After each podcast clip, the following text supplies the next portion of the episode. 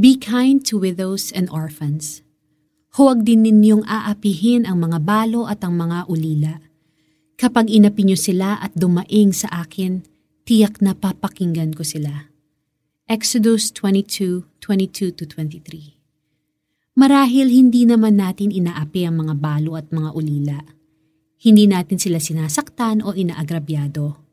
Pero kailan natin sila huling naisip o napansin? Alam natin na mahirap ang kalagayan ng young single mothers at ng kanilang mga anak. Para naman sa mga balo at ulila, hindi pa rin nila maiiwasan ang malungkot tuwing may mga okasyon gaya ng Father's Day, Mother's Day at wedding anniversary. Napaka-importante ng emotional support system para sa mga balo at ulila, kahit anong edad ng mga ito. Meron ding maituturing na orphans dahil sila lang sa kanilang pamilya ang tumanggap kay Jesus bilang tagapagligtas. Nag-iisa silang mananampalataya sa pamilya. Minsan, persecuted sila ng kanilang magulang at mga kapatid dahil sa kanilang faith. Mabuti na lang at meron tayong spiritual family na matatagpuan sa church. Kung ikaw ay ulila o balo, tandaan mo na mahal na mahal ka ng Panginoon.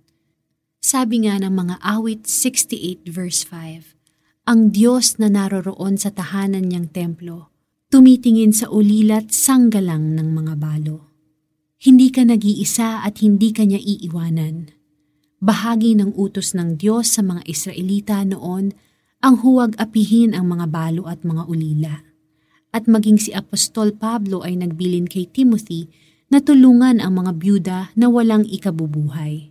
1 Timothy 5.3 Kaya bilang pagmamahal sa Panginoon, mahalin din natin ang mga balo at ulila. Tayo ay manalangin.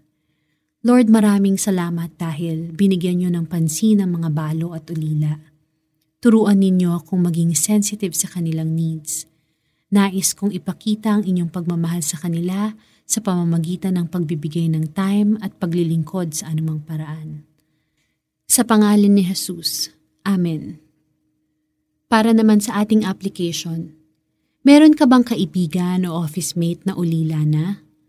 Meron ka bang kapitbahay na balo? Bakit hindi mo sila kamustahin?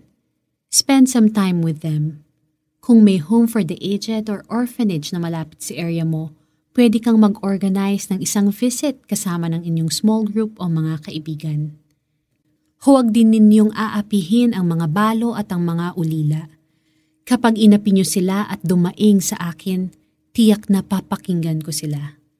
Exodus 22:22-23 Ito po si Lara Kigaman Alcaraz. Sana po kayo ay na-inspire at na-encourage ngayong araw na ito. God bless you!